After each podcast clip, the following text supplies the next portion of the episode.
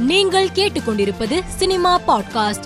கனமான கதாபாத்திரங்களில் தொடர்ந்து நடிப்பது உங்கள் சினிமா வாழ்க்கையை பாதிக்கும்.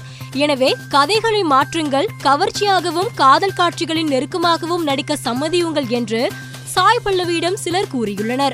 அவர்களிடம் அப்படியெல்லாம் நடிக்க முடியாது. சினிமாவில் வாய்ப்புகள் வரவில்லை என்றால் டாக்டர் வேலையை பார்ப்பேன் அல்லது ஷாப் வைத்து சம்பாதிப்பேன் இல்லையென்றால் ஏதாவது வேலைக்கு போவேன். எனது மதிப்பை குறைத்து கொண்டு விருப்பமில்லாத கதை மற்றும் கதாபாத்திரங்களில் நடிக்க மாட்டேன் என்று சாய் பல்லவி கூறியதாக சினிமா வட்டாரங்கள் தெரிவிக்கின்றன. பைனான்சியர் அன்பு செல்லியன் கலைப்புலி எஸ் தானு ஆகியோரை தொடர்ந்து ஸ்டூடியோ கிரீன் தயாரிப்பாளர் Gnanavel Raja dream warrior pictures தயாரிப்பாளர் எஸ் ஆர் பிரபுவுக்கு சொந்தமான வீடு மற்றும் அலுவலகத்திலும் வருமான வரித்துறையினர் சோதனை நடத்தி வருகின்றனர்.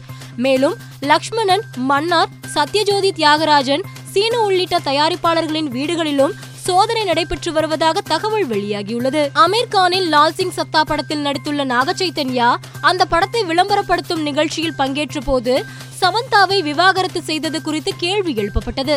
இதனால் கோபமான நாக சைத்தன்யா கூறும்போது எனது சொந்த வாழ்க்கையை பற்றி பேசுவதை கேவலமாக நினைக்கிறேன். நான் ஒரு நடிகன்.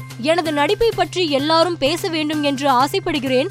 சொந்த வாழ்க்கையை பற்றி மற்றவர்கள் பேசுவதை விரும்பவில்லை. எங்கள் திருமண வாழ்க்கை முடிந்து போன அத்தியாயம் என்று கோபமாக பேசியுள்ளார். இந்தியன் டூ படத்தில் காஜல் அகர்வாலுக்கு பதிலாக கமல்ஹாசனுக்கு ஜோடியாக நடிக்க ஹிந்தி நடிகை தீபிகா படுகோனேவிடம் படக்குழுவினர் பேசி வருவதாக தகவல் வெளியாகியுள்ளது. தீபிகா படுகோனே ஏற்கனவே தமிழில் ரஜினிகாந்துக்கு ஜோடியாக கோச்சடையான் அனிமேஷன் படத்தில் நடித்துள்ளார்.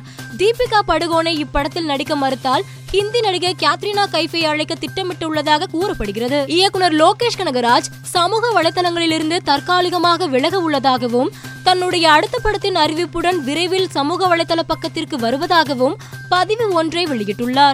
இந்த பதிவு சமூக வலைதளத்தில் வைரலாகி வருகிறது. மேலும் செய்திகளுக்கு மாலை மலர் பாட்காஸ்டை பாருங்கள்.